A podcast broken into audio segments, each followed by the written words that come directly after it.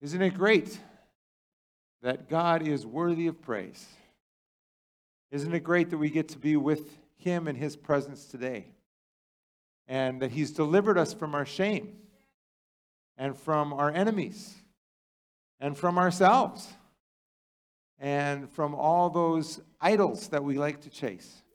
So, like, I'm just grateful to be with you today. Grateful that you're here with me, whether you're here online or elsewhere, um, like right here. Um, we're grateful to be together today.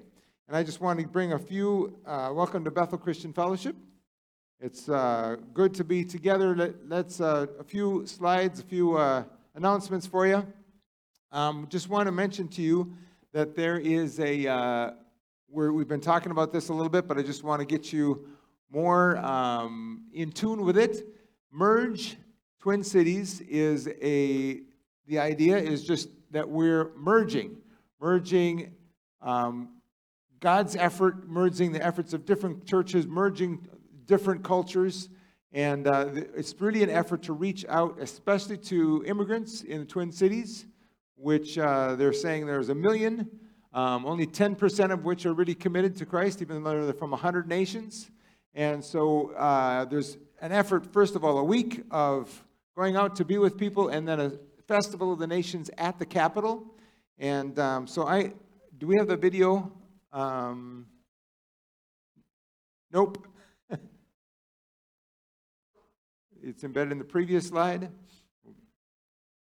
It worked at Liz's desk. All right, let's try it. So this is the video that you can use to share this.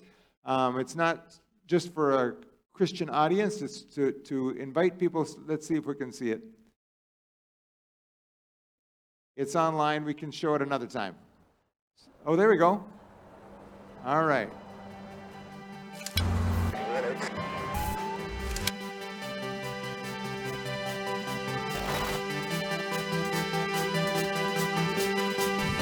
The Twin Cities are a special place. It is one of the most diverse regions in the country with over 100 nationalities represented. And where so many feel isolated and divided, we are here to call everyone together. Whether from the suburbs or the inner city, the countryside, or a high rise, no matter our backgrounds, we are all worth celebrating. Merge exists so every nationality in our region would know they are loved, welcomed, and celebrated for who they are. This is why we are gathering at the Minnesota State Capitol building on September 4th for a free event. New relationships will form, lives will change, and a city in pain will begin to experience hope. Join us September 4th, and together we will come out stronger. Learn more at www.celebratingthenations.com. All right, so that's a promo video that you can share with other people as well. It's uh, not the specifically targeted to Christians kind of video. Uh, many of you know Sammy Wanyonyi, who was here for our Good Friday service, is the evangelist behind this. And um, we've been talking about this for a few years. And uh, this is, last year it was supposed to be, be happening at Allianz Stadium, and then some other things happened last year, so that didn't happen. but a week, a year later, we're doing it at the Capitol. So be in prayer for that. And then also, there are um, need for volunteers. And uh, so, Karen, would you stand up? Um, Karen and Pastor Mike have been especially um, working toward leading us to that. So, talk to Karen about different opportunities that there are um, to be involved with this. Uh, we had evangelism training here just uh, the beginning of July as well, that a few of you were part of. So, uh, welcome to participate in that. And then there's uh, some other fun stuff that people are participating in. Um, no play date this week, but Anna's been taking care of this. Stand up, Anna. She's been having some fun with the kids and other people who are coming along. So next week we'll be at Newell Park. The, the next week, right? Not this week. Um, and but this week we have day camps on the lawn. So bring your kids and your neighbors' kids and your relatives' kids. And uh, there's also um, opportunities for rides and other, other things if you want to uh, help. But uh, this is our week for day camp. I especially ask that you would pray for this week for day camp. Um, you know, this has been a, an interesting shift from uh, our day camps have had to shift in different ways. Last, last year was a day camp in the box. This week, uh, this coming week is a day camp. Last year was a day camp in the box. This coming week is day camp on the lawn. And it's going to be fun, but we also want God to do a great, impactful work in us and in the kids this week. So um, that's coming up on Monday. And then finally, this is the last Sunday for Big House Elementary until September 12th. So a little break for Big House. We'll have some uh, times together. And I want you to keep in mind that next week is a special focus. Not only is it, is it uh, day camps, but next week, Sunday, is an outside service. And the kids are going to lead us in song, and Sylvia, our, our pastor for children, is going to lead us, and we're going to be outside, and then we're going to also have a meal. This meal you get to participate in as well. So we are providing a lot of it, but if you would bring a dessert or a salad, right? Anything except watermelon, because we're providing the watermelon. So uh, uh, we'll, we'll provide meat and other things. So, anyways, you got some of that in the in the um, and we're, there's no sign up. There's no specifications about what you need to bring, but just bring something. And if you forget to bring something, I'm sure there will be enough. But uh, come and enjoy a, another meal together outside. Now, normally we do that on the first Sunday with uh, communion, but we're doing it next week um, because of day camps and other things. All right. So those are our announcements. Let's pray as we go to God's Word. Lord, we are so grateful that you have delivered us from our enemies, from our shame, from the enemy. Lord, we ask now that you would supernaturally anoint your word, that you would say what you want said here and now. God, I don't have the words that you need to speak to people, but your word is the word that we need to hear for our time, our place, our situation.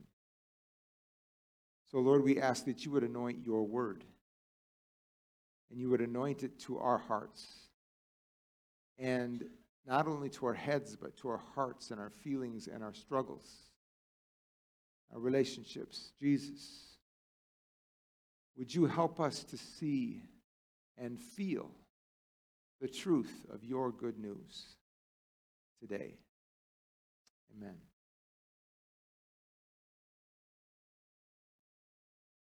I'm continuing the series that God has been working in me and, and specifically what I did last week um, related to performance. We talked about last week, and I'm going to do a little bit of review of last week. Got a slide there, or do I need to do that? All right. Um, talked about performance. We talked about pride in performance, and uh, mentioned how we we so few of us get to be Olympic gold medalists, but all of us are trying to find some pride, often some shame in performance, and what we manage to get done. But the question really that we're all asking is how can I be loved and accepted and forgiven? How can you be loved and accepted and forgiven? And often we are trying to do that by doing the right things. By and, and that's kind of, you know, some we were kind of raised that way, right? Our parents tried to get us to do the right thing, and somehow we internalized that as if I do the right thing, then I'll be loved, and I'll be accepted, and I'll, I'll be okay, and I'll be I won't be abandoned, and I'll, I'll be all right even if our parents didn't mean to communicate that to us in the process of just trying to help us learn we we learned that. And we said talks about how how last time there's an outside source. Now the real outside source is the accuser the enemy right? There's also people around us who are saying you should do this. You ought to be that. You could be better. And even in the best places my wife grew up in 4 H. Their motto was making the best better. So we were never good enough. You always had to make even the best better. Um, and somehow she also got it when she worked in 4 H, the, the, the intensity of the parents trying to get their kid the purple ribbon was uh, pretty amazing sometimes because they had to make the best better. Those messages that shame, that you're not enough yet, produce a, a belief, a shame grid that says, I am not enough yet, and, and, and a decision. And sometimes that decision is to just give up and do more negative behavior. And so, so that what is not a good way to be better is to not by disobeying. So one of the ways to be loved, accepted, and forgiven is not disobeying. So one of the things, one but one way that we deal with being loved, accepted, and forgiven is saying there are no rules. Forget those rules. Those rules always make me feel bad. But when we cast off the rules, what happens is we end up off someplace, and usually it's amazing how we get new rules. Right? We switch rules into new rules about those people, especially those judgmental people. But the other way to do things is to move into positive behavior and, and messages that affirm and that say, try hard and you can do it.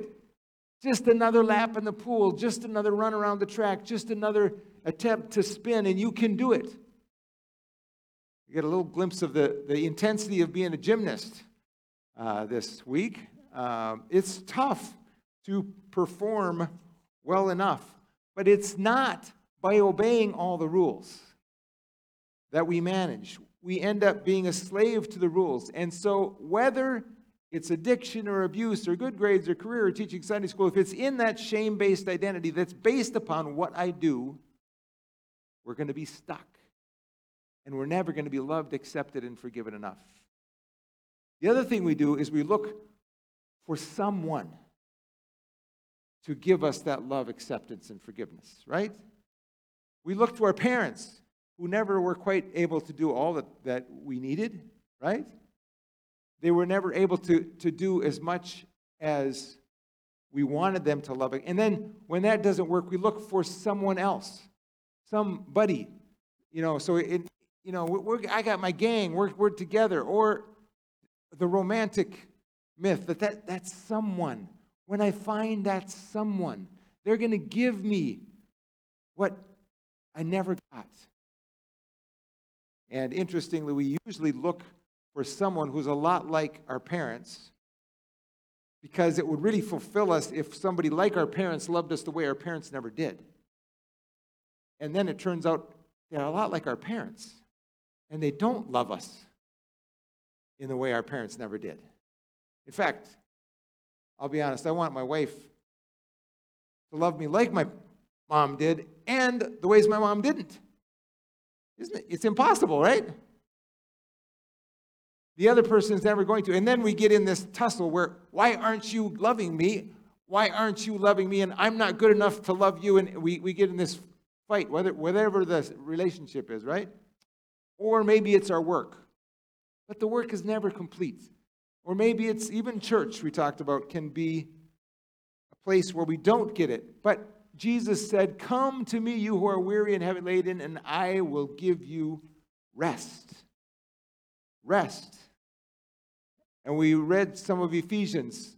Saved, God saved you by his grace when you believed. And you can't take credit for this. It's a gift from God. Salvation's not a reward for the good things you do.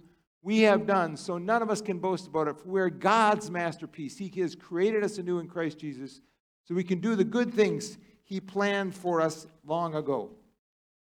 And I am just going to um, go to Galatians and reiterate this same message because after all these years, I'm still working on it.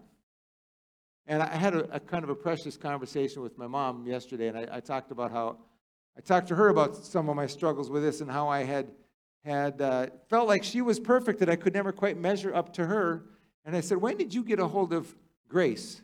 And she, and I, and she said, well, we, we started doing evangelism explosion, and, and especially this verse. And uh, of course, that was after I was out of the house. Um, so, you know, I had a good uh, foundation in trying to be perfect. And she, she said, You know, sorry if I misled you.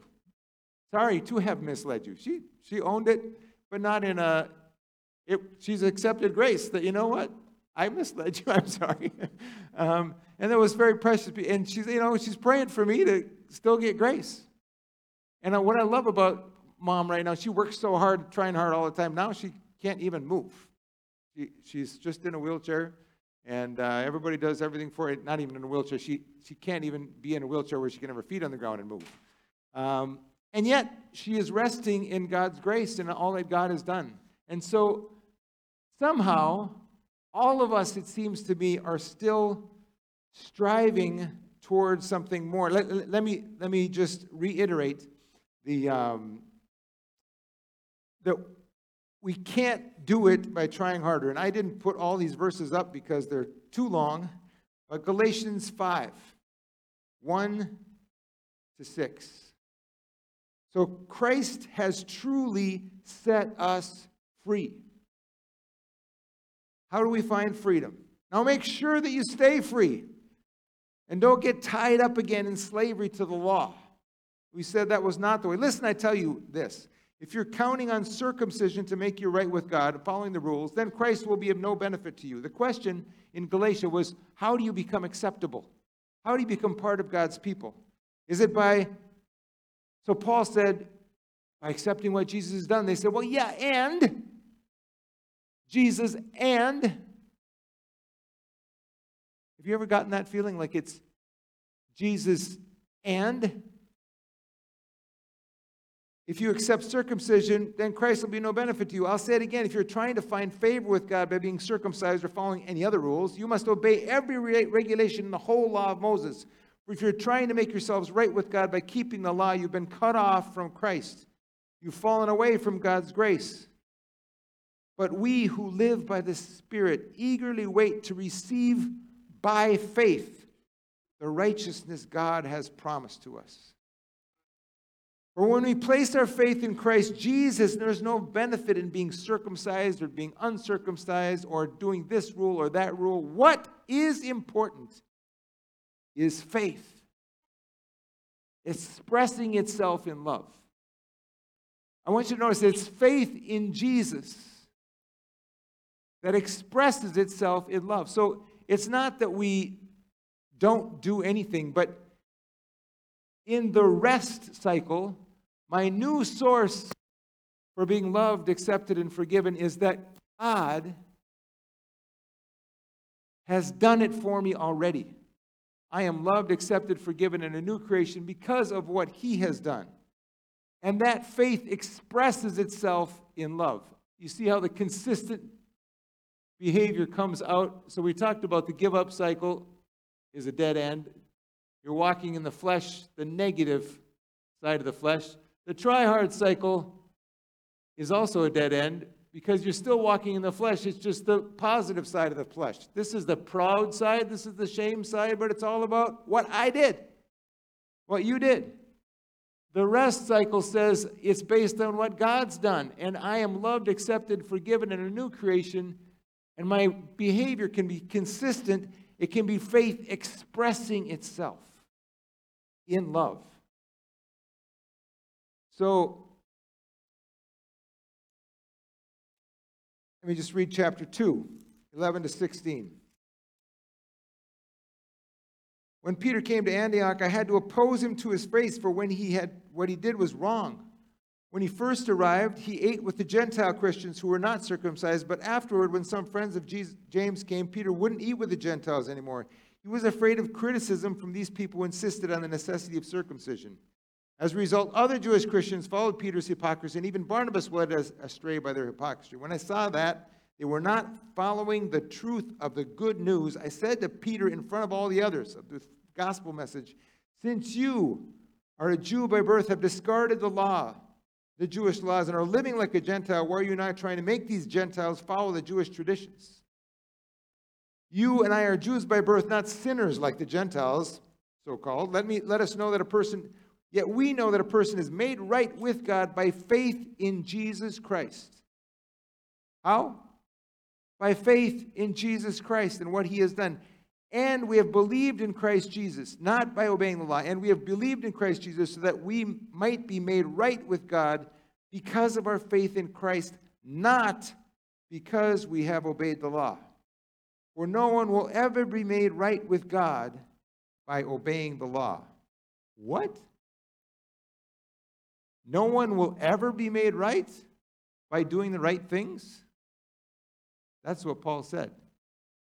He'd done it, man. He had done all the right things and realized that he still fell short. Anybody else done all the right things and still fallen short? Well, none of you are. Yeah, okay, I see some hands. And uh, I'd have to say, I've tried to do all the right things and fallen short. It's hard to say I've actually done them, um, but I sure tried hard. But I've fallen short because it's not possible to do it in my own strength. Now, they're opposite. Like we said, the give up cycle also doesn't work. Galatians 5 13 to 16. So the older brother version doesn't work, the younger brother version doesn't work.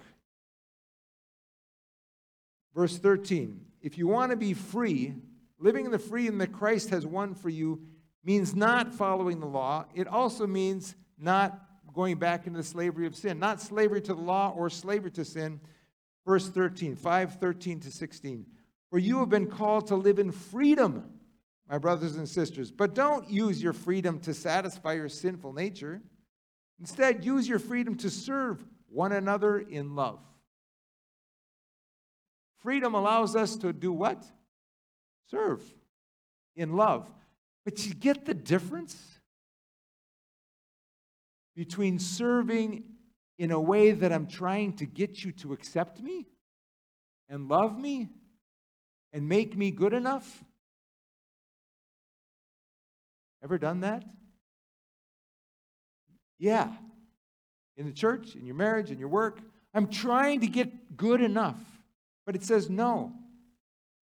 It's freedom to serve one another in love because we are already loved. That's consistent behavior. For the whole law can be summed up in this one command love your neighbor as yourself. But if you're always biting and devouring one another, watch out. Beware of destroying one another. I don't know what they kind of problems they had back then, but I don't know. It could happen that sometimes here people can kind of say some negative things about each other too. So I say, let the Holy Spirit guide your lives. Then you won't be doing what your sinful nature craves. The sinful nature wants to do evil, which is just the op- or the flesh wants to do evil, which is just the opposite of what the spirit wants. And the spirit gives us desires that are the opposite of what the sinful nature d- desires or what the flesh desires. These two forces are constantly fighting each other, so you're not free to carry out your good intentions. But when you're directed by the Spirit, you are not under obligation to the law of Moses.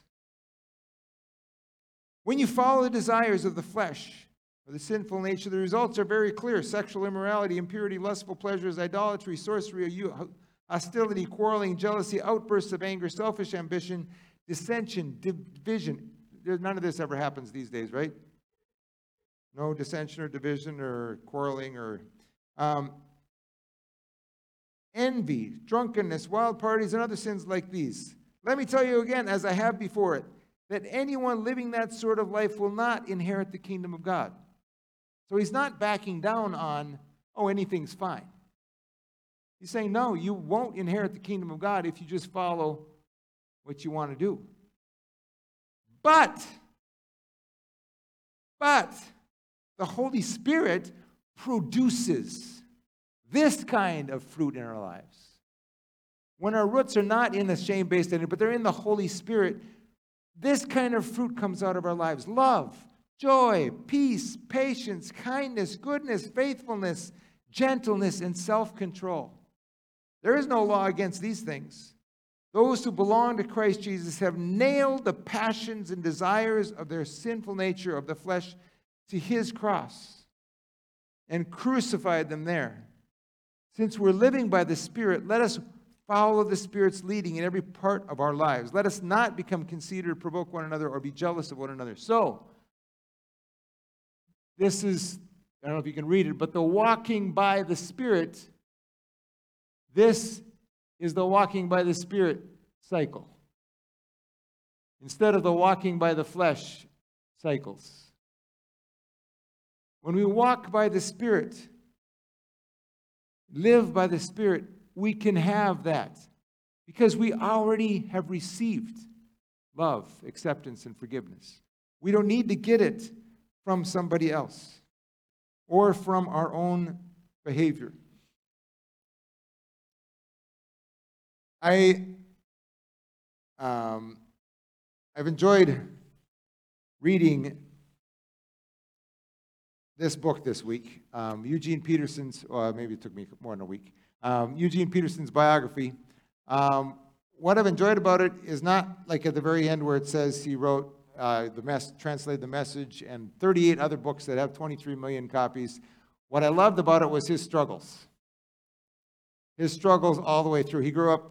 He grew up in a Pentecostal Assemblies God home, and, and he, he was also struggling with other. Anyway, I won't go into all the struggles, but what's cool is he struggled. And one of the things that I, I like about his, his saying about his struggles is, is just this that being human is okay. Most of the time, we don't allow ourselves to be human. He wrote a, uh, a book called Leap Over a Wall about David's life.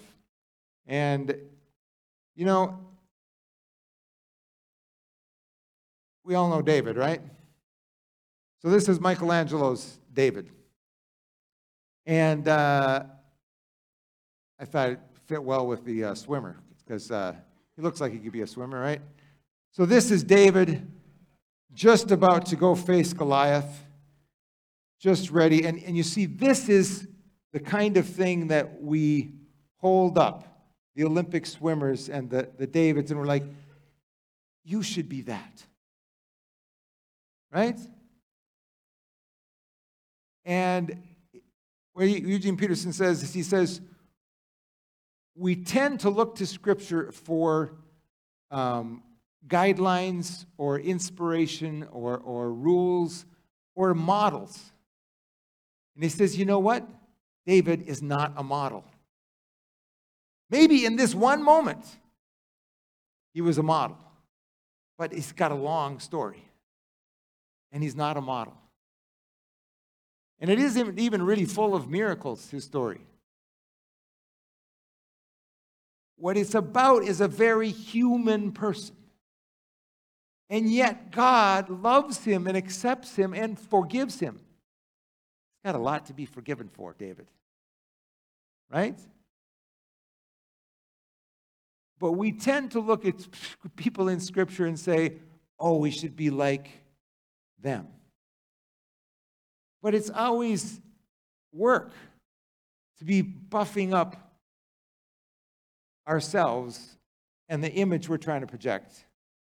And the models. Here, here's the thing. I, will be honest. I did that. I, I, I put my mom and my dad and, and other people, you know, Jim Olson, all, all these other good, good people, up on pedestals and, and, and made them models. And then somehow they're always disappointing. Because somehow the mold gets in there somewhere. And they and they you're always having to clean up your models. But you see, this is actually not David. This is Michelangelo going much more to a Greek or Roman god. It's when we want God that we get stuck. And Michelangelo actually did this when he was a very young man. This is who he wanted to be. This is what he did when he was mature. I know it looks opposite. It looks like this must have been his practice. And David was what he completed. But I think that Michelangelo got a little more insight into life. And those are his finished statues. These weren't attempts.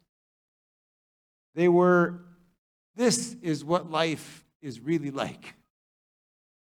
This is the reality of life. And God is okay with us being human.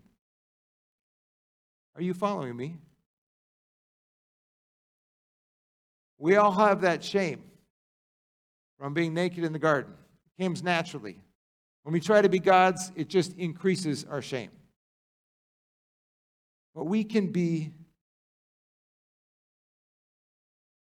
following the true God. So David's life is a place where, in a very human life, God shows up over and over and over again. He is created, and you are created by God. He is chosen by God. Notice David is not a pastor, just in case he's not a missionary. He's not any, he's just a lay person that God chose. In fact, he's a shepherd. Just he didn't even get invited to the feast, right? But he's chosen. And God also died for him so he could be forgiven. And Jesus takes your shame in his nakedness on the cross. So we're about to move into, into that. I just want to read, uh, and if the, if the worship team would come up so we can move into communion. I just want to read a little, um, a little analogy from Galatians that I, that I wrote a long time ago. But, and you've probably heard me refer to this kind of idea before. It's not new, the good news. So life is, this is trying to capture this picture in Galatians that we just talked about. Life is sort of like riding in a boat. You sort of float along with everything else. It doesn't seem like you're moving because anything, everything else on the water is like you, just going with the flow. You're only slightly on edge about the distant roar you hear. Then someone comes along and gives you the boater's navigation manual. Here you go. The law. It tells you that you actually are on a wide river and that the distant roar is the waterfall of destruction. It teaches you how to look at the riverbank and plot your course. You realize that you're only move, you're moving swiftly toward the waterfall of destruction and become very worried. Then Mr. I am legalistic paddles up to you with an answer. He gives you a paddle and teaches you the fine art of paddling.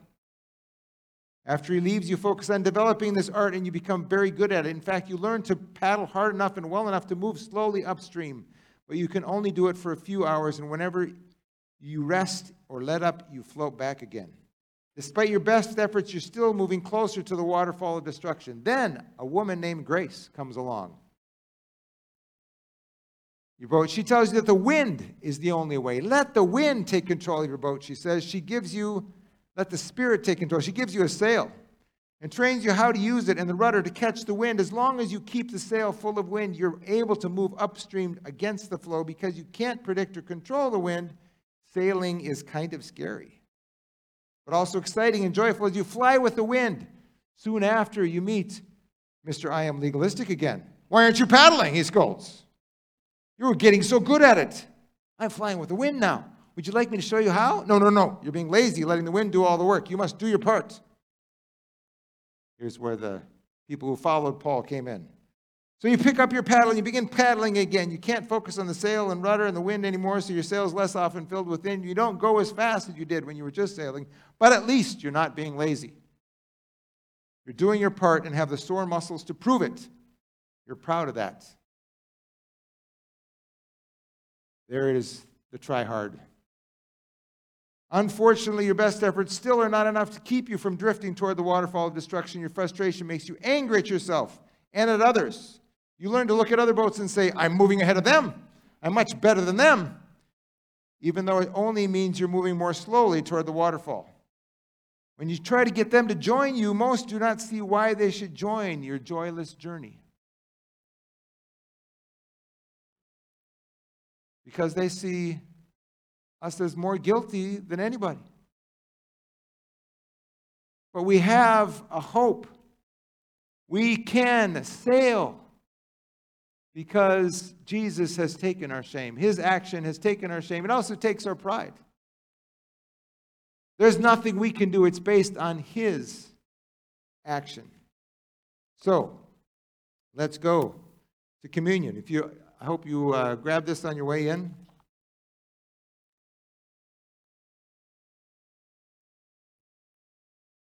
Paul says this For I pass on to you what I received from the Lord Himself. And what He received was, You are loved, accepted, and forgiven, and a new creation only because of what Jesus did. On Christ the solid rock I stand, all other ground is sinking sand. All other ground is sinking sand. Before we enter into communion, I just want to ask you can you feel you're loved? Can you feel that you're accepted? That you're forgiven? That you're a new creation? I know you've heard all this in your head. I've heard it. But I'm entering in one step closer.